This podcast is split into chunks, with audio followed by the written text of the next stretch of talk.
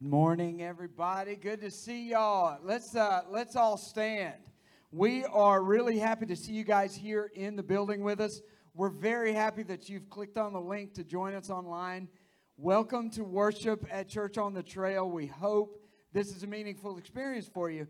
If you are here for the first time, or maybe this is one of your first times, we would like to get into your hands one of these. This is our welcome packet. It has a lot of cool information. It'll tell you about our church, kind of a little behind the scenes, what makes us who we are. And so we want you to raise your hand if you are a visitor or guest or would like one of these. We'll get one of these into your hands. You're going to notice, as I said, tons of good information. But in the very back of your welcome packet, you'll find what we call our connection card and it looks something like this. Actually, it looks exactly like this because this is what it is. This is the connection card. And we would ask you if you're one of our guests uh, today, if you'll fill out a little bit of information there, bring it to our connections desk in the hallway. We have a free gift, which is a little way for us to say thank you. We promise not to, uh, uh, you know, like blow your phone up or, or, or hound you with, uh, with messages. We just want to say thank you for being here and know that you were with us. The connection card could also be found in the seat back right in front of you or online at churchonthetrail.org slash connect. And so we encourage everybody, use the connection card to communicate with Church on the Trail. Maybe you got a prayer request. Maybe you need some information. Whatever the case may be, use the connection card, drop it off at the connections desk or fill one out online, and we'll answer any questions that you can to the best of our ability. Again, thank you for being here. Our church exists to help people find their way back to God and grow. And so that's the kind of room you've walked into. That's the kind of link that you've clicked on today. And thank you again for being here. I just want to take a couple of minutes and give you a few announcements, cool things coming up on the calendar in the life of our church. This upcoming Saturday, uh, no, actually, is it? Yes, it is. It's November 20th. This Saturday is our annual uh, M2540, which is our homeless ministry here at Church on Trail, is our annual Thanksgiving meal that, uh, that we're serv- serving to the homeless community, and so we could use your help. So please uh, go to go go to the Facebook and look up M2540, and you can go to, at the M2540 Facebook page, and you can let us know if you can serve. Also, we'd like to let you know that we're participating for this Christmas as our outreach participating in an angel tree gift giving deal. And so there are foster children all over our area who need some good Christmas gifts. And so you could go out into the hallway on the wall, you'll see a really cool Christmas tree design on the wall with sticky notes. You take one of the sticky notes, has a gift in it, and you could go buy the gift, and that gift will be given to one of the foster children in our area. Great way to bless people this Christmas. So all you have to do, buy the gift, Bring it back here during the first week of December. Do not wrap the gift. We have elves for that. So you, somebody else is going to wrap it, but you bring it here sometime first week of December. Last announcement, also a December announcement on Friday, December the 10th. We're having a blood drive. Now, the need for blood doesn't take a holiday. So we're doing one right in the middle of December.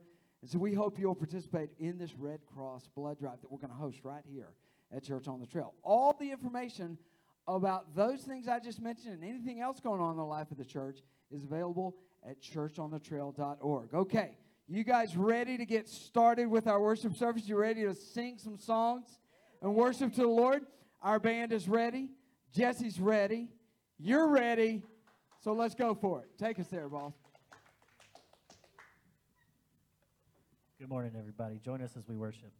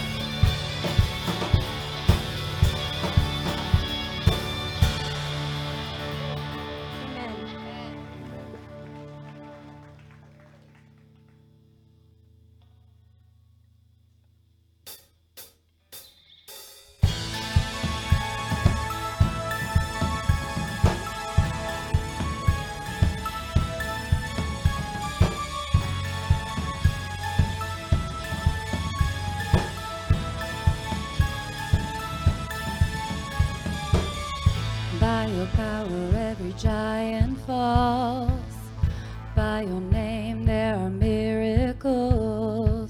Your love is greater than the fears that we hold to.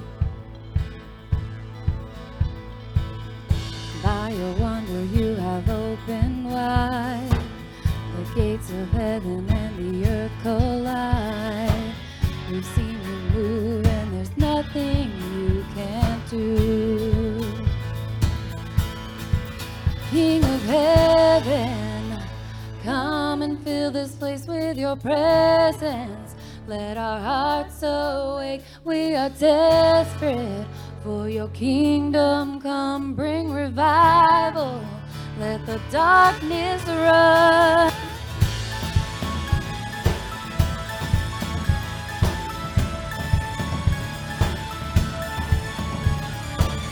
We're gonna see the God of empty graves. Speak a word that calms the wind and waves. We're gonna see the dry bones come alive. Holy Spirit tearing down these Sorry. Holy Spirit, turn down these walls by the power of the resurrected Christ. King of heaven, come and fill this place with your presence. Let our hearts awake, we are desperate for your kingdom come, bring revival. Let the darkness run, King of heaven. Come and fill this place with your presence. Let our hearts awake, we are desperate for your kingdom come, bring revival. Let the darkness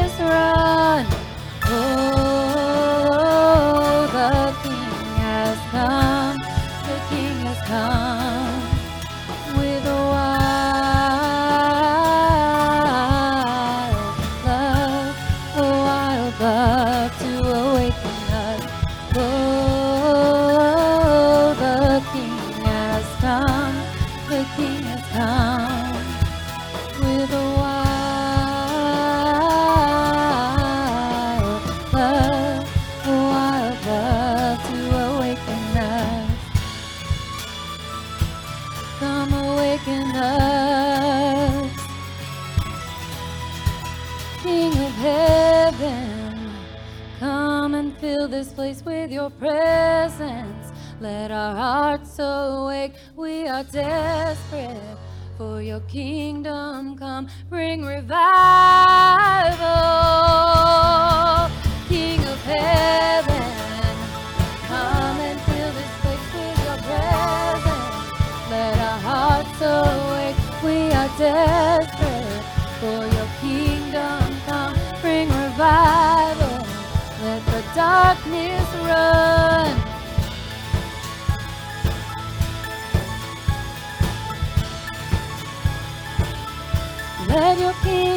Come.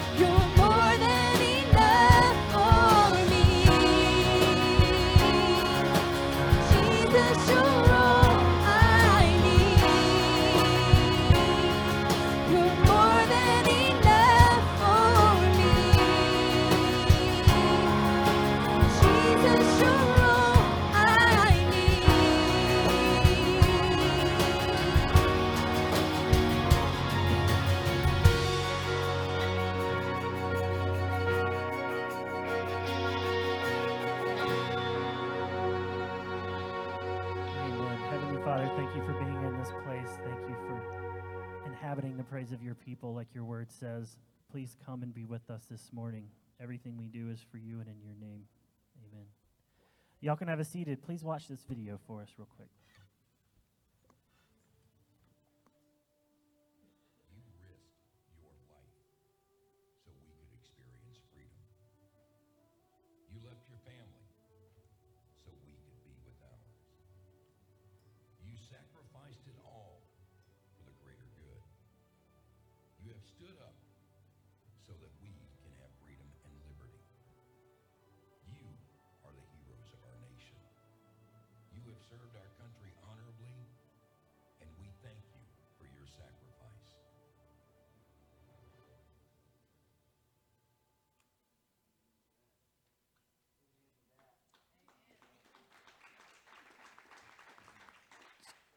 Uh, we'd like to take a moment uh, as we observed, uh, we all observed Veterans Day just a few weeks ago, and I know it's uh, it may be a drag for you, but I'm just going to ask you if you have or have served or are serving in our armed for- forces, would you please stand? We'd like to honor you on this Veterans Day.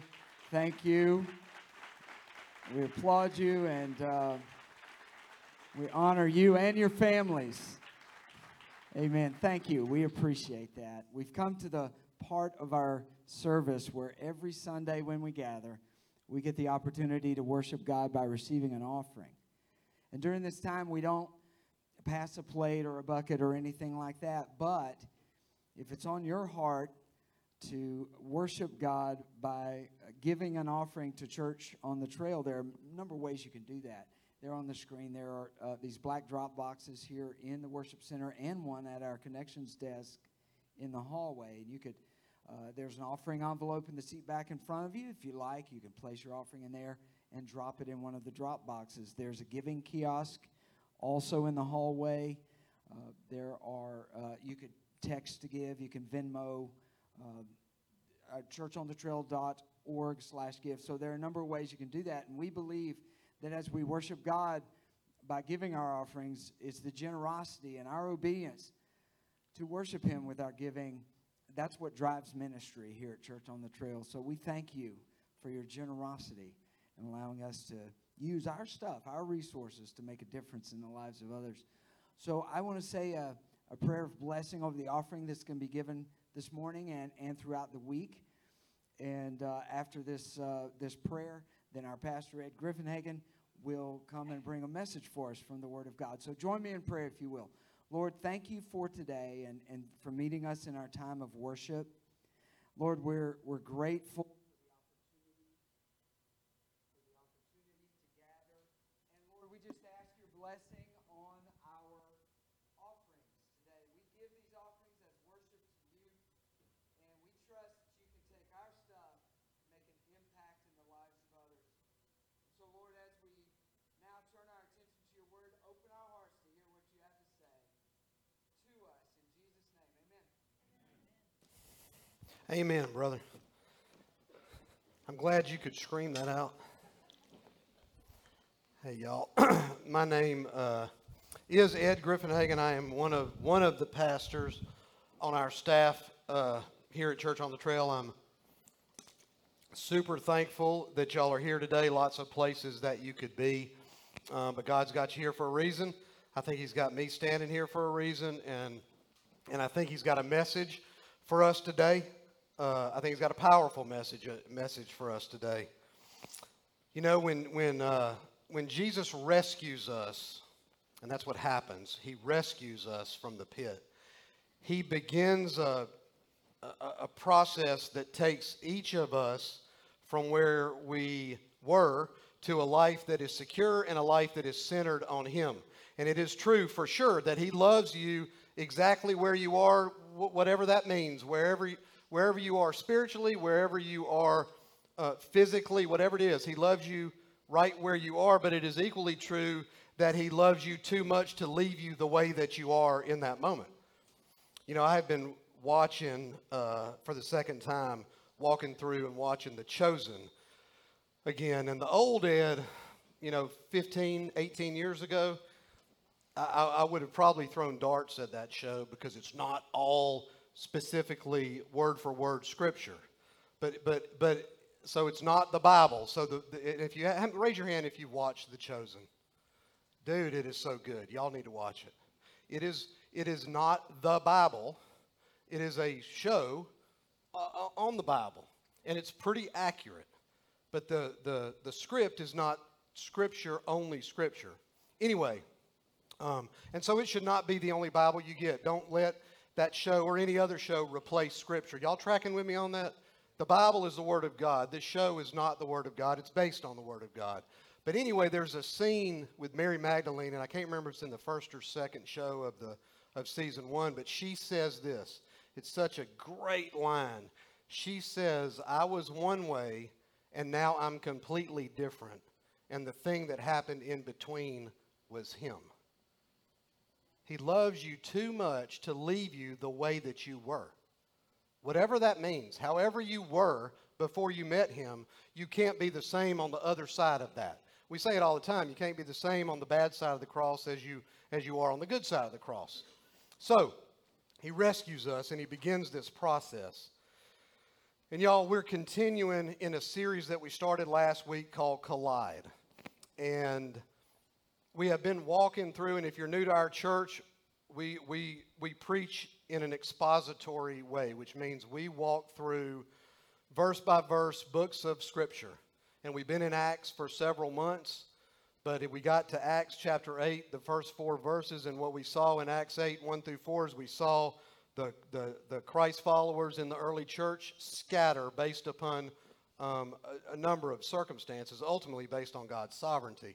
But you got 20 or 30,000 folks, Jesus freaks, believers, scattering. Well, where did they scatter to? They scattered to the world. They scattered to Judea and Samaria and then out to the, to the ends of the earth. Well, what we see is a collision between the body of Christ and culture. And so we stepped out of this walk through Acts, and we're going to be in this little thing called Collide for two or three uh, weeks. And so we kicked it off last week by looking into the, into the biblical principle of standing firm in our faith when the world attempts to, to offer me and you a different set of values, a different set of beliefs, a different set of principles. The world offers you a, uh, a, a different worldview than Scripture, than the Lord would offer us. And it's all based on, on or it includes things that seem and can be seductive and alluring and and, and very much attractive to us, but ultimately they're inconsistent and they're shaky and they are difficult to stand on, and at the end of the day, they're destructive. Also, how is it that we, and we touched on this last week, that we pursue the things of Christ? Well, the answer to that is that we allow ourselves to be led by the Holy Spirit into truth, objective truth. And when we do that, we can at least begin to, to experience this abundant life that Jesus came to give us. But how do we do that? How do we keep that experience going day after day after day? Well, I believe that God desires several things from us as we move forward in that life that He promises. I want to talk about three of those things today. And these are things after the foundation gets laid correctly. The first one that I want to talk about is being transformed. Being transformed. You know, you remember you remember the y'all recognize that? Bet you didn't think you'd see that in church. You know, you remember the Transformer movies. There have been, I don't know, five or six Revenge of the Fallen, Dark of the Moon, Age of Extinction, you know, the five or six different movies, and there's actually another one coming out in 2022 called Transformers: The Rise of the Beast, and all these movies have been hits. Well, I think maybe the reason that these movies, I don't even know what's this dude's name. Is that Bumblebee? Okay, you see that. Oh man, earlier today the lights were yellow and they matched that. What happened? anyway, that was a rabbit trail, y'all. If you're new to the church on the trail, I will. I, Oh, I thought, oh, there we go. We got a little bit of yellow. All right. All right.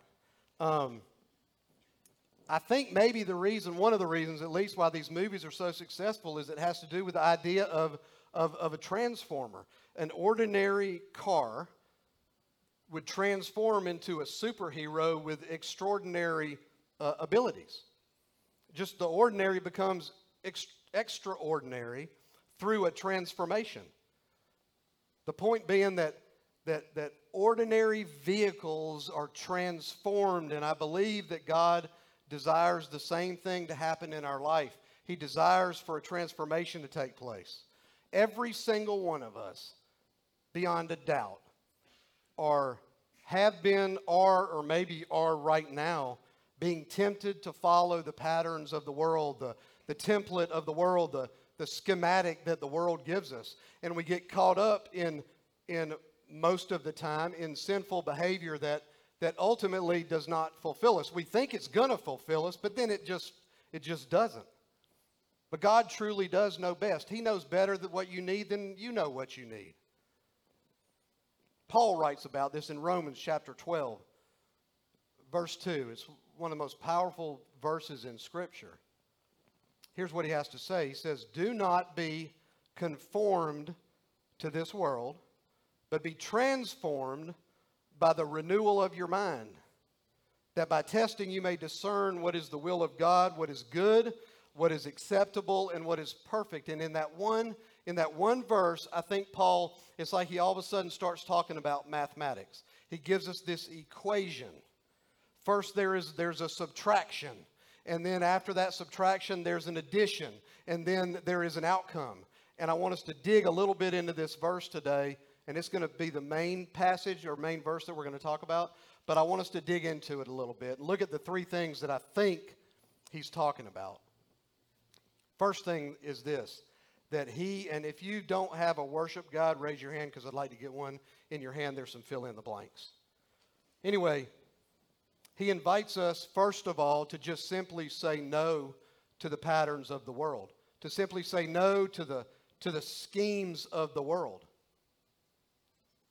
Y'all, I'm a firm believer, and I think life kind of plays this out, that in every one of our lives there is a rhythm of some sort of kind, some sort of rhythm. Some of us got healthy rhythms. For instance, maybe we wake up every morning and we have our cup of coffee. Raise your hand if you wake up every morning. First thing you do is race and you get to raise your hand if you y'all are like only three people. That's just not true. How many of y'all set the little maker at night so that when you wake up, the coffee is already made? Well, there you go. So it may be I wake up in the morning, I have a little cup of coffee, I spend some time in God's Word, I spend some time in prayer, I go to the gym, have a workout, or I go for a run, or, I, or I go for a swim before I go to work or school.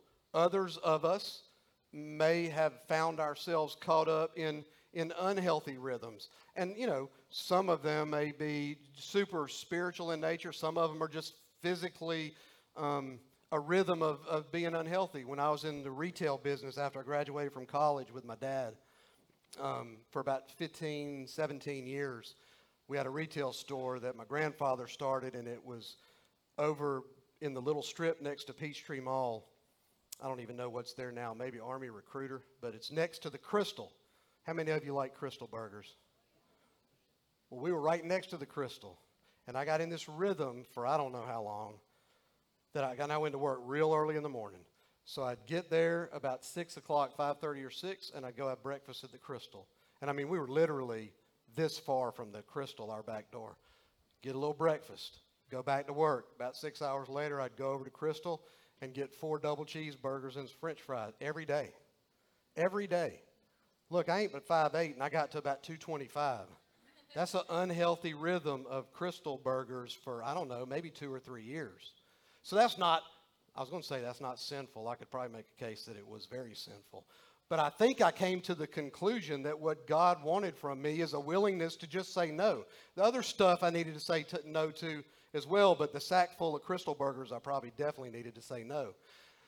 And look, in, in your life right now, maybe that the, maybe the first step in transformation is to have some dialogue with yourself, some sort of conversation with yourself about a sinful habit.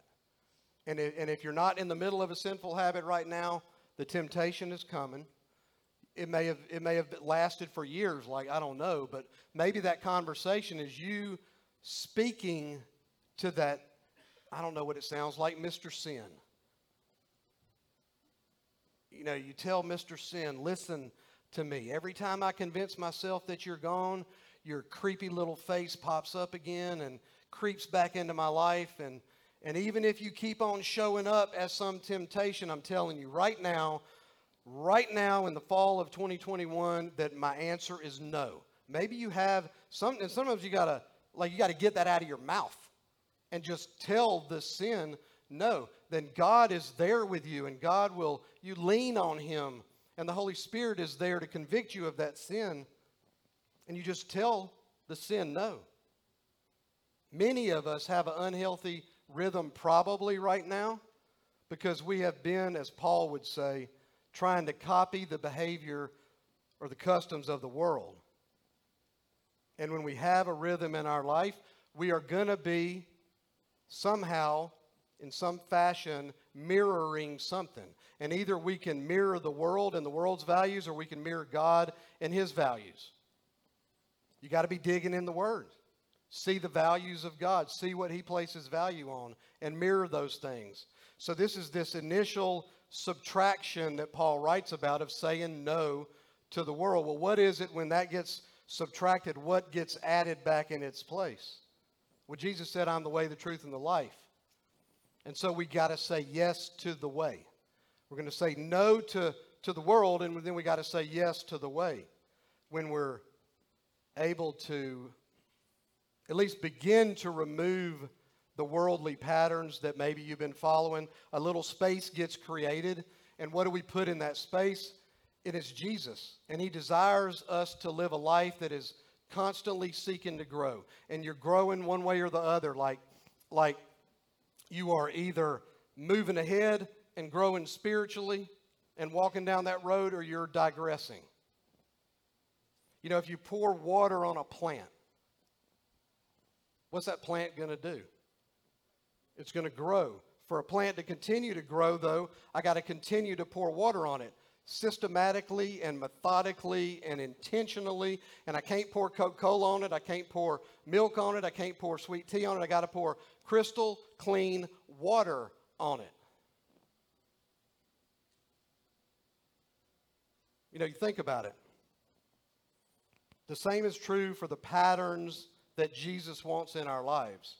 We got to spend time in the Word of God. We got to be intentional. We got to be systematic. We got to be methodical about spending time reading and studying the Word of God. That will always help us to, to respond in the way that the Lord would have us to respond. And Paul, really, in Romans 12, in this verse, in verse 2, he seems to be concerned with the way that we think and our thought processes. And our thought processes are super important when it comes to the growth potential for the kingdom of God. The temptation that the world throws at you to follow its patterns, it always starts in our mind. The battle always, always starts in our mind. And it's just like this plant that we water. You know, we can't water uh, our minds just every once in a while. It's got to be a healthy routine, get in that healthy rhythm of digging into the word. Psalm, the very first psalm, first couple of verses say this Blessed is the man who walks not in the counsel of the wicked, nor stands in the way of sinners, nor sits in the seat of scoffers. But his delight is in the law of the Lord. His delight is in the word of God. His delight is in Scripture. And on his law, on the Scripture, on the word of God, he meditates day and night. Y'all, man, David is a walking, talking example of the importance of praying through and digging in God's word day and night. And the Lord desires not, not for us just to have the word near us, but to have the word in us, in our minds, in our hearts, and working through our lives. This, this transformation that Paul's talking about will only be done when we allow God to do it. Maybe there's something in your life, in the rhythm that you're in right now, in your morning routine or your evening routine, that, that, that needs to change. Maybe something's got to change to allow God to transform you from the inside out. This transformation, it begins in our mind. the latter part of verse 2 of, of Romans 12. We see this outcome once we take some steps towards transformation. He says, You're going to learn how to discern, how to know God's will for you. And God's will for you is always pleasing, and it's always accepting, and it's always perfect. It's good, and it's pleasing, and it's perfect. And you will begin to discover, you'll begin to understand, and you'll probably begin to actually discover your purpose. You know, we know even though Paul wrote this letter 2,000 ish years ago, it is amazing that God knew what we would need right now. Lots of us have spent lots of time searching tirelessly for meaning, searching tirelessly for, for, for purpose in our lives. And maybe you have tried to fill that purpose with the things of the world and you figure out that you can't. And maybe you've tried to fill that with a relationship with another human being and you find that you can't. And maybe you tried to fill that with some social status and you find that you can't. Or cars or boats or big houses or money and you find out that you can't do that. That it is Jesus Christ is the only one that can bring meaning and bring purpose to your life. And He's called every one of us to do great things on this earth while we're here. You have gifts and you have skills and you have abilities and you have, you have uh, talents. And you are unlike anybody else that God has created. You are unique. And all of those things are for you to use to build up the body of Christ. You know, I wonder how many of us over time have, have just not sensed this calling from the Lord because we have allowed an unhealthy rhythm to distract us from a relationship with the Lord. We hadn't been able to sense God's calling because we haven't spent enough time with Him. We haven't spent enough time in His Word. We haven't spent enough time digging in and praying through Scripture. But the good news is this, y'all. If you're sitting here, it means there's breath in your lungs, and there's still time to reboot or to rewire your life. Scripture is full of all kinds of stories where, where God just makes it clear that there is still time to give him your life. Joel, the prophet Joel, four or five hundred years before Christ, he writes this. He says, Yet even now, declares the Lord, return to me with all your heart. One of our little mantras at Church on the Trail is helping people find their way back to God and grow. Helping people find their way back to God. All the way back to Joel, four or five hundred years before Christ. The Lord invites us to give Him our lives, to run back to Him in repentance. Jesus came as a man to this very earth, was tempted by the very same worldly things that you and I are but he didn't sin. Ultimately, he dies on a cross so that we could be transformed into walking, talking reflections of him. That is what a disciple is. If we are a disciple of Christ, if he is our master, we want to look like him and talk like him and react to, to people like he would, to sound like him, to love the things that he loves. Listen, you are not too far gone and the devil may be all up in your ear saying that you are too far gone, but you're not too far gone. If you're breathing, you're not too far gone. You are not out of the game. Jesus wants you back, and He has a seat at the table for you. If you are watching, if you are listening to this, if you are sitting here, He wants you back.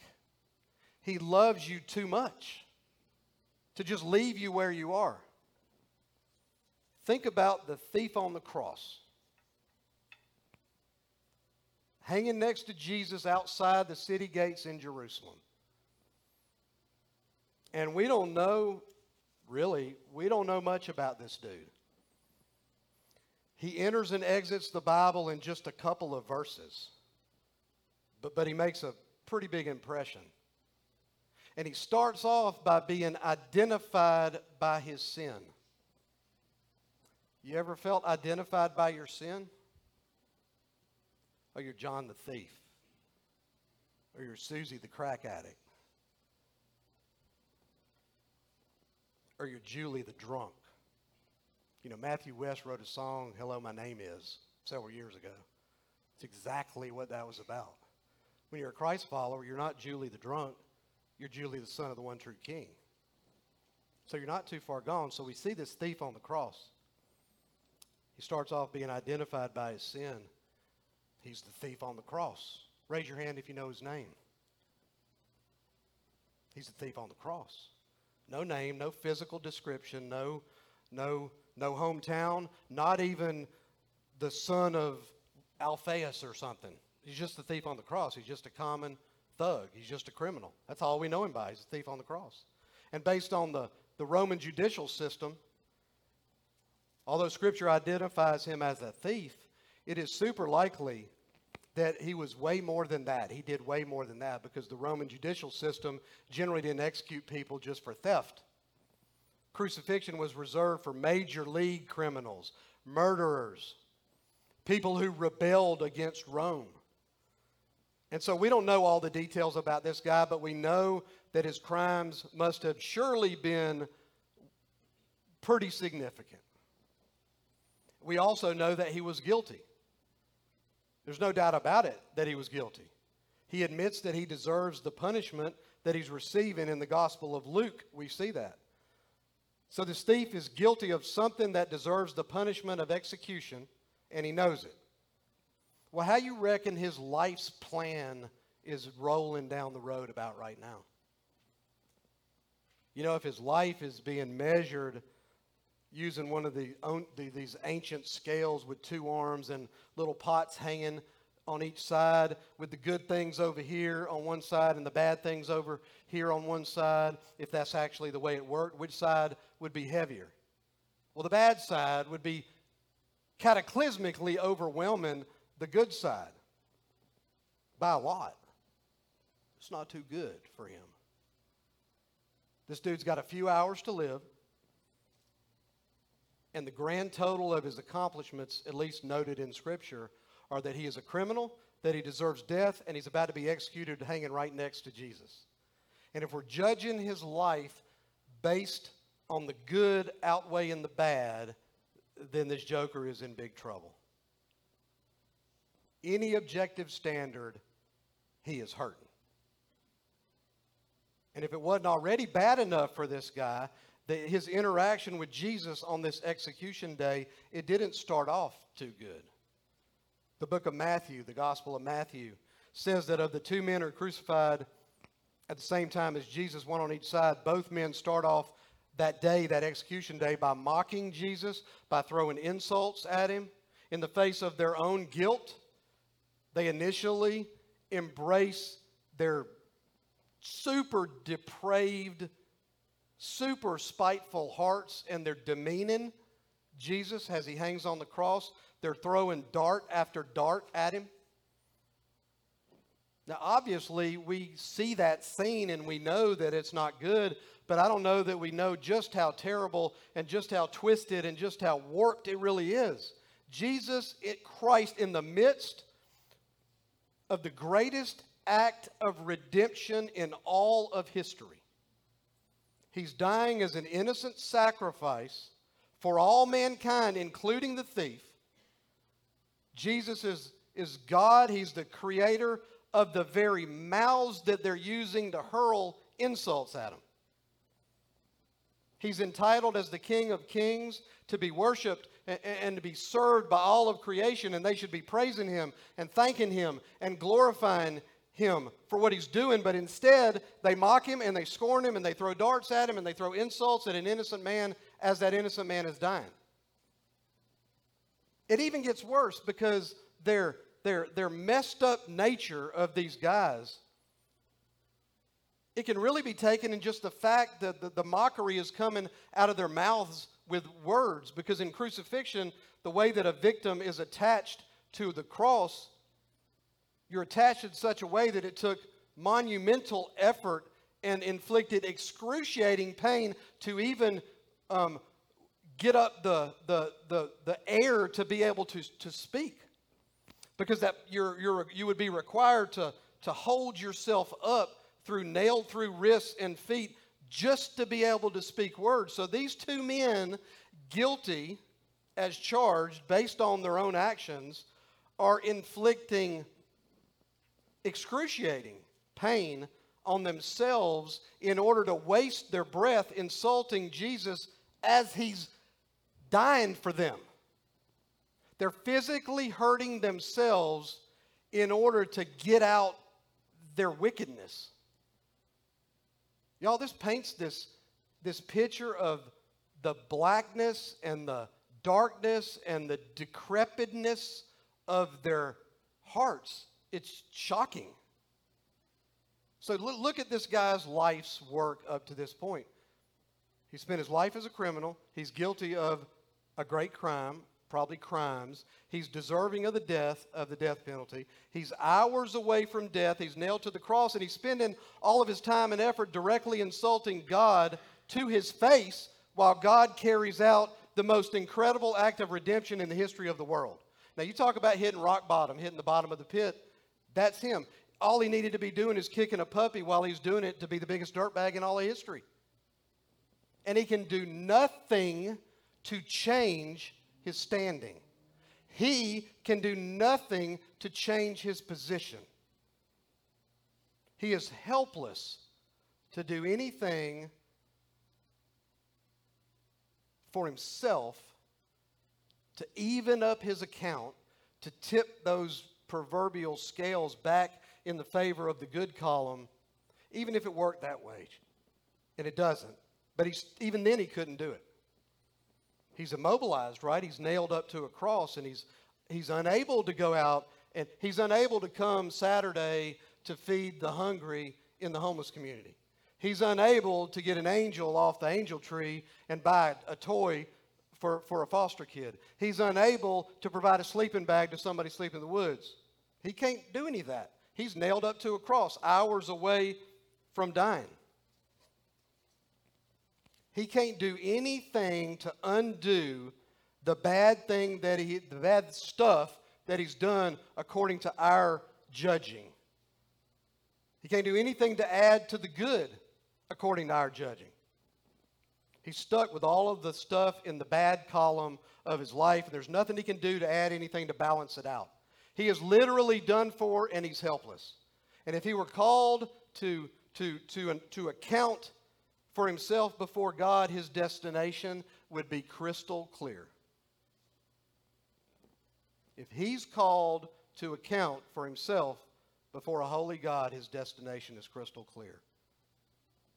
But his destination changes in a second because his heart changes in a second. The Bible doesn't tell us specifically where, when that happened. But at some point,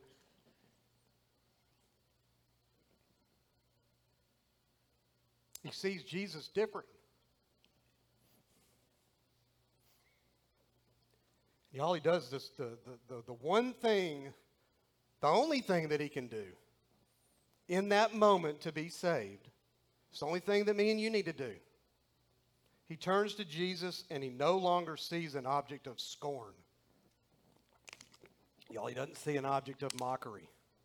He doesn't see a false Messiah.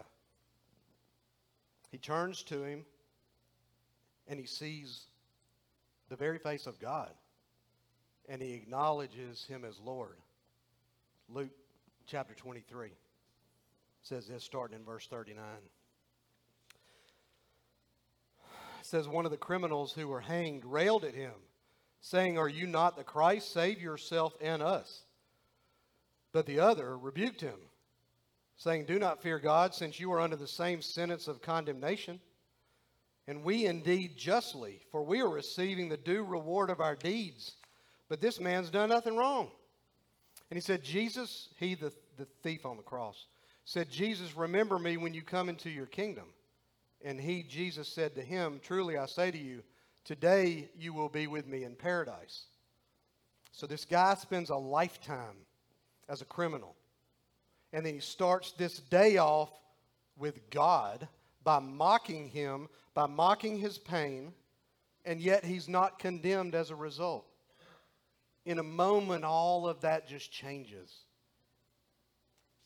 Changes his view of God, and therefore he goes from being booked on a direct flight to condemnation to seeing Jesus in paradise just hours later, y'all. Not because of how good he is, because he surely is a dirtbag. So, not because of how good he is, but because of how good God is, how generous God is, how merciful God is, how big and ginormous and awesome and unbelievable that God is. The Savior is just simply monumentally bigger than his sins, no matter how big his sins are. The Savior is bigger than that. As long as he had breath in his body, there's an opportunity for his eternal standing to change with no strings attached. So, this, this thief, he can't do anything to advance the kingdom of God as we understand it, and he does nothing that man would think is substantial before dying this horrible, embarrassing death hanging up there next to Jesus. And yet the Lord welcomes him into his kingdom with no strings attached. Y'all, that is the most awesome thing ever. You may be listening to this today, you may be watching this, you may be here, and you may, may be in this process of being drawn to Jesus the way I was drawn 20 years ago. And you may be feeling this yearning to, to, to join into this thing that we call the body of Christ, his church, but you think that you can't do so because of something in your past. Well, that's not the Holy Spirit convicting you of something, that is the devil throwing darts at you. You may be thinking they won't accept me. Do you know what I've done? You may think that you've done too much, fill in the blank. You've done too many drugs. You've done too much drinking. You, you, you have just lived your whole life in, in hateful ways and being ugly and nasty to everybody. You may have lived your life worshiping false gods. You may have lived 30, 40 years worshiping the dollar crushing everything around you for, for money. I don't know, you may think that you've done too much of you fill in the blank to ever get clean and come to Jesus. Dude, you can't get clean enough. Like, you can't get clean enough. It's not about you getting clean before you come in here. He came for the sick, not the well. When we say churches should be hospitals for sinners, for sick people, that's not just words coming out of our mouths. Like, that's what churches are supposed to be. That's what the body of Christ is supposed to be. Not condemning somebody. Like, are you kidding me? Thump me off the planet if that's the case, because I'd be the first one in the line. But that's not what the body of Christ does. That's not what Jesus does. He's too big for all that.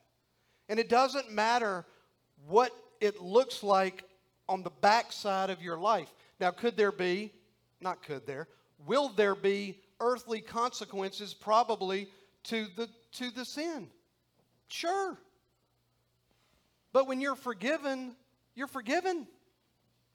Jesus is not going to drag something from 20 years ago up, up, up, up in front of your face and say, Ed, do you remember what you did when you were 18? Jesus, that ain't the way it works. The sin gets moved as far as the east is from the west. The sin gets thrown in the abyss, never to be seen or heard from again. He will not drag your garbage up from the past. If it gets drug up, it ain't him dragging it up. Now, will the devil drag it up? Take it to the bank. Take it to the bank that he'll drag it up.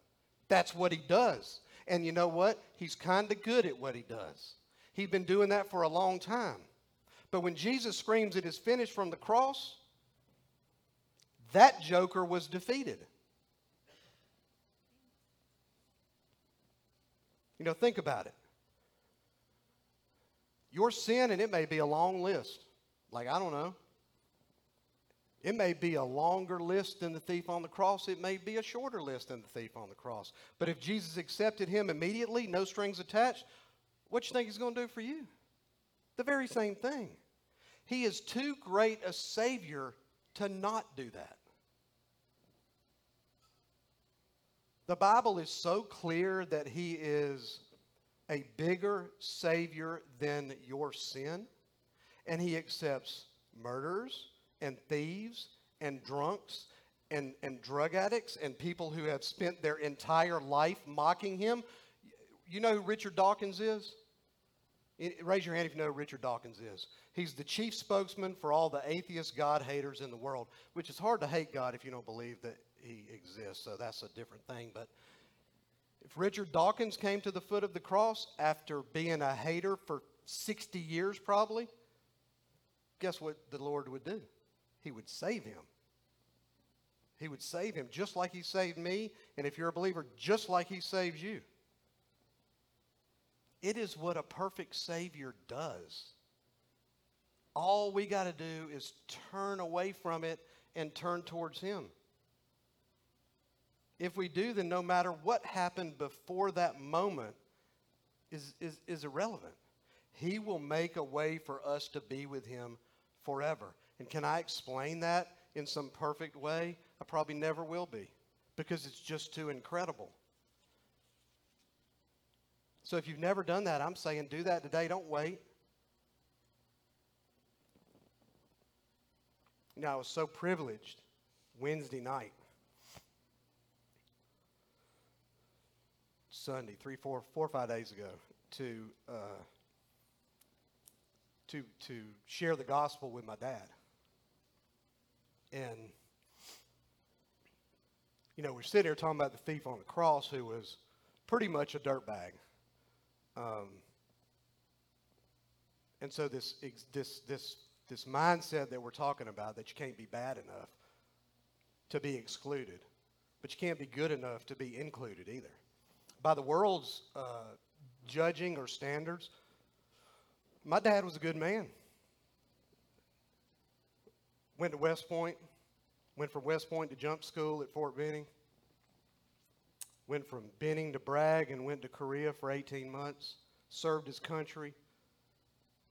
Super generous, philanthropic guy. Retires. He works for, or he volunteered with uh, SCORE in the Chamber of Commerce to help young, young business people as a mentor. Loving father, husband. Grew up Jewish, never accepted Christ. Uh, that's the way I was raised. He would have been a mocker of Christ. For sure. Like, for sure. I get saved January 17th of 01. And probably from that day forward, and my dad intimidated me to no end, but probably from that day forward, in my mind, and it, and it grew over time, but in my mind, I'm like, I got to share the gospel with him. If you're a Christ follower, it's a whole lot easier to share the gospel with a total stranger on the street than with your mom or dad or brother. Or it's just, I don't really understand it. But I was such a coward for so long.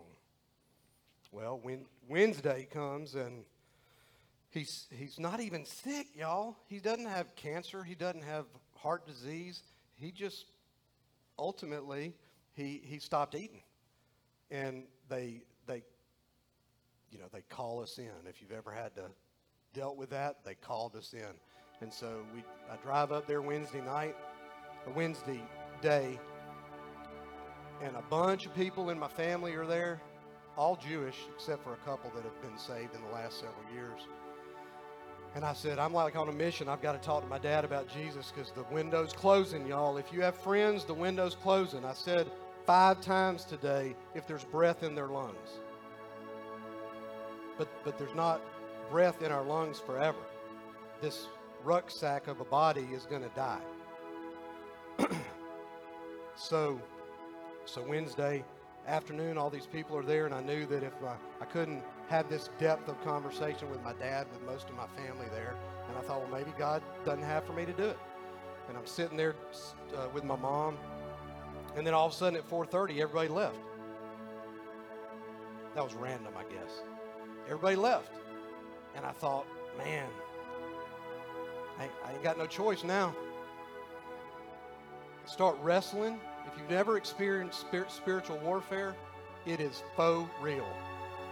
And the devil is saying to me, well, it's okay. You don't really need to talk to him about it. So,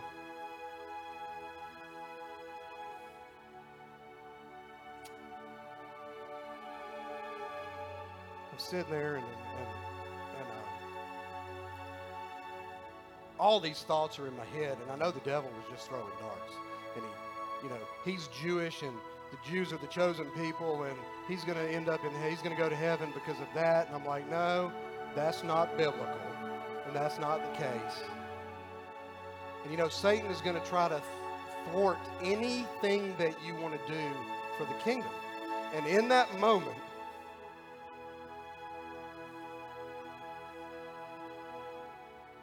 in that moment, I get a text message from Lonnie,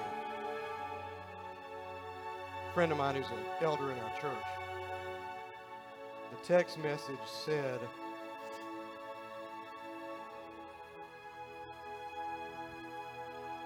For I'm not ashamed of the gospel.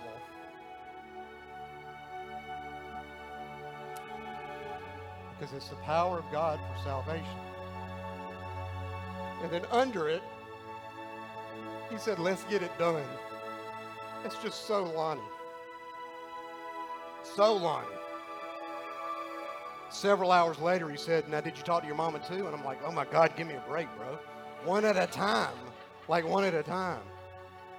But I get that in that moment, y'all, God's sovereignty is unbelievable.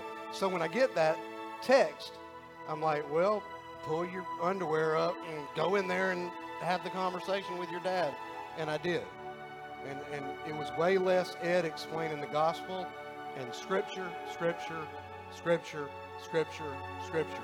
Old Testament, New Testament, Romans 5, Romans 6, Romans 3. You just heard scripture the gospel clearly and distinctly. And I asked him, Daddy, can I talk to you about something serious? And he said, Yeah. And he was a little in and out of it. Um, but he heard it, where he was so hostile. And if you don't know my story, and I'm not gonna, about to give you that whole thing, but when I got saved, and I told him I got saved, you know, he and my mom, for the most part, cussed me out and didn't speak to me or Susan for six years. So it, that would be hostility towards the cross. But he wasn't hostile at all. Like, not at all. And I, I, I can't say to you that he jumped up and screamed, Jesus saves me, sa- save me. No, he heard the gospel. And he mumbled a few, little nodded, and, and he looked, his face looked totally at peace. Like, totally at peace. You know, I come to find out that even um, that was on Wednesday late. On Thursday, my two sons and a couple of my brother's kids that have gotten saved over the last few years prayed around him, laid hands on him.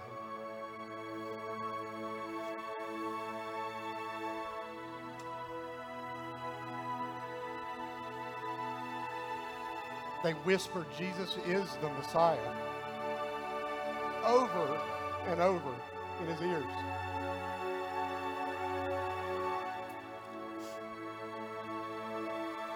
So,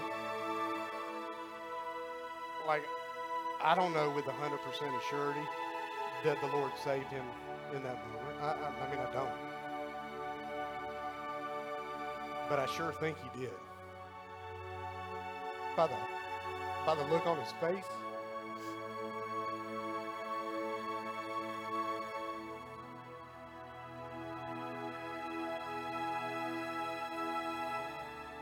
Just don't think he looks on Jesus with scorn anymore. That's what the thief on the cross, that's the change.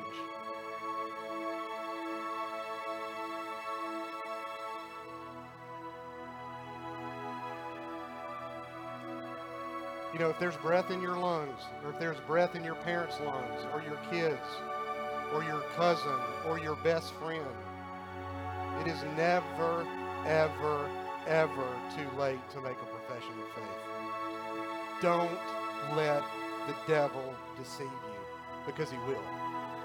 Don't. So I don't know, for some of us today here, maybe that means returning to a vibrant faith in a relationship that you have allowed to grow cold over time. Like, I don't know. Maybe you have allowed the distractions of the world to collide with your belief system and your worldview, and you just kind of have gotten like you're just not concerned with it anymore. You've been distracted for a long time. And maybe you just haven't mustered up the energy to do anything about it. Let it be today, y'all. Let today be the day that you do. Let today be the day that you jump into Bible study. Let today be the day that you grab that, that, that, that scripture and you just start reading it. It is never, ever, ever too late. I want to read you a parable. Matthew chapter 20. It says, For the kingdom of heaven is like a master of a house who went out early in the morning to hire laborers for his vineyard. And after agreeing with the laborers for a denarius a day, that's the money, after agreeing uh, with laborers for a denarius a day, he sent them into his vineyard. And going out about the third hour, he saw others standing idle in the marketplace. And to them he said, You go into the vineyard too, and whatever is right, I'll give you. So they went. Going out again in the sixth hour and the ninth hour, he did the same thing. And about the eleventh hour of the day, he went out and he found others standing there. And he said to them, Why do you stand here idle all day? They said to him, Because nobody's hired us.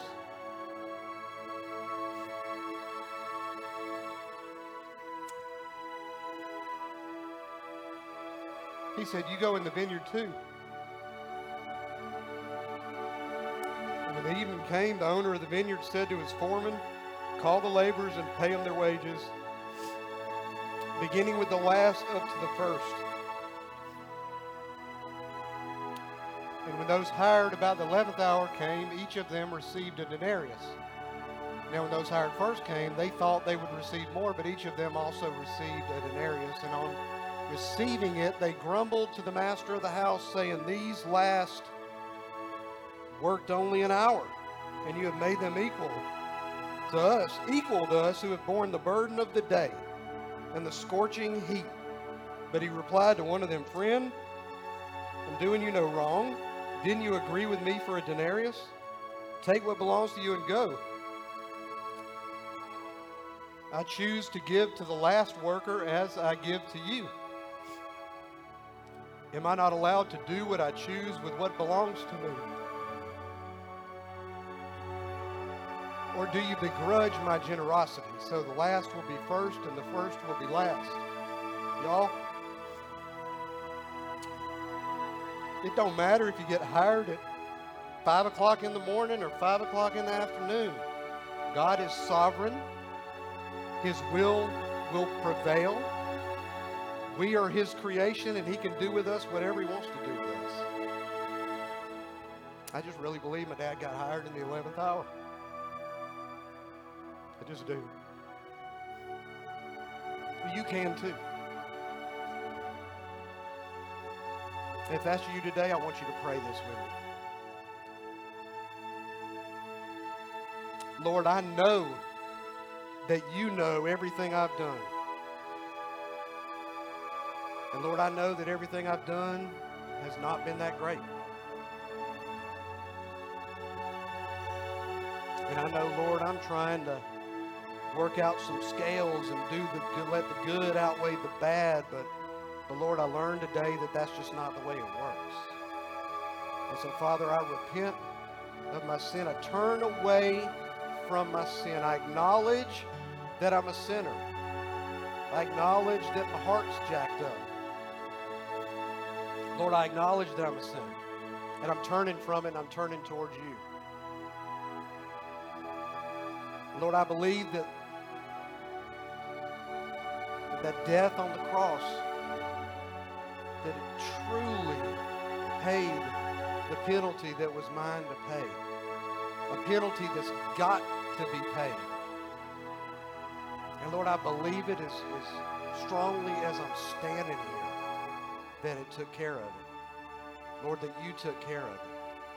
And that you went in that grave and you were absolutely 100% dead and you walked out 100% alive. And Lord, that all of that is way stronger than any sin, any temptation, any messed upness in my life. That you are stronger and bigger and more awesome than all of that. And so, Lord, save me. It's in Jesus' name. Amen. Hey, y'all, if that's you, if you need prayer, that kind of prayer, or just prayer, we've got people on our prayer team back in the back. You know, I'm hanging around after church.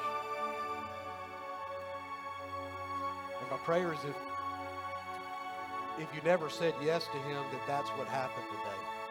But like I would love to talk to you about that. I'm not going to tackle you in the parking lot. Tackling days are gone. My knees are bad. So I'm not going to do that. But I would love to talk to you. And just if you need prayer, I'd love to pray with you. And our prayer team in the back would love to pray to pray with you. So let's worship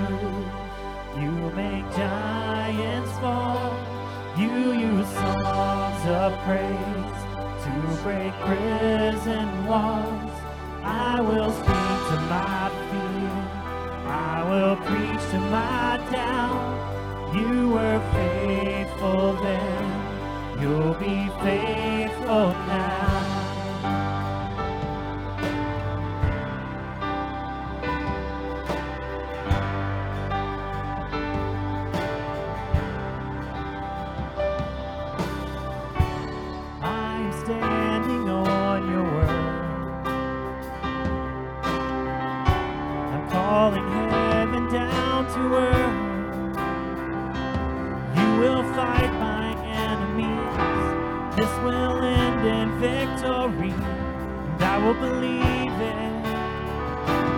Yes, I will believe it. You make mountains move.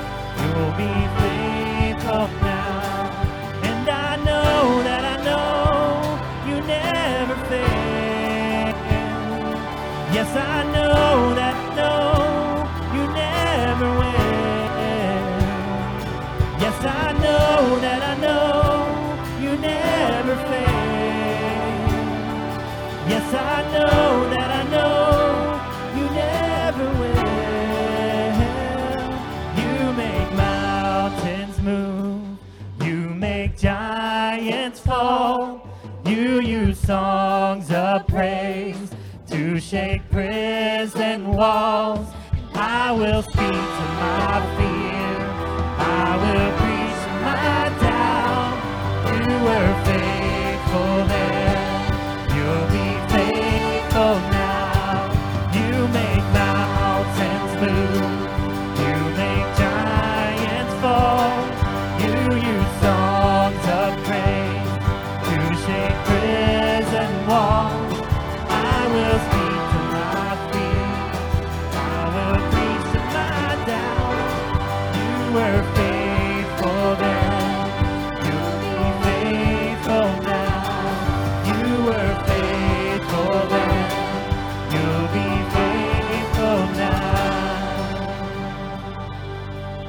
blessed week. Go with God. Y'all are dismissed.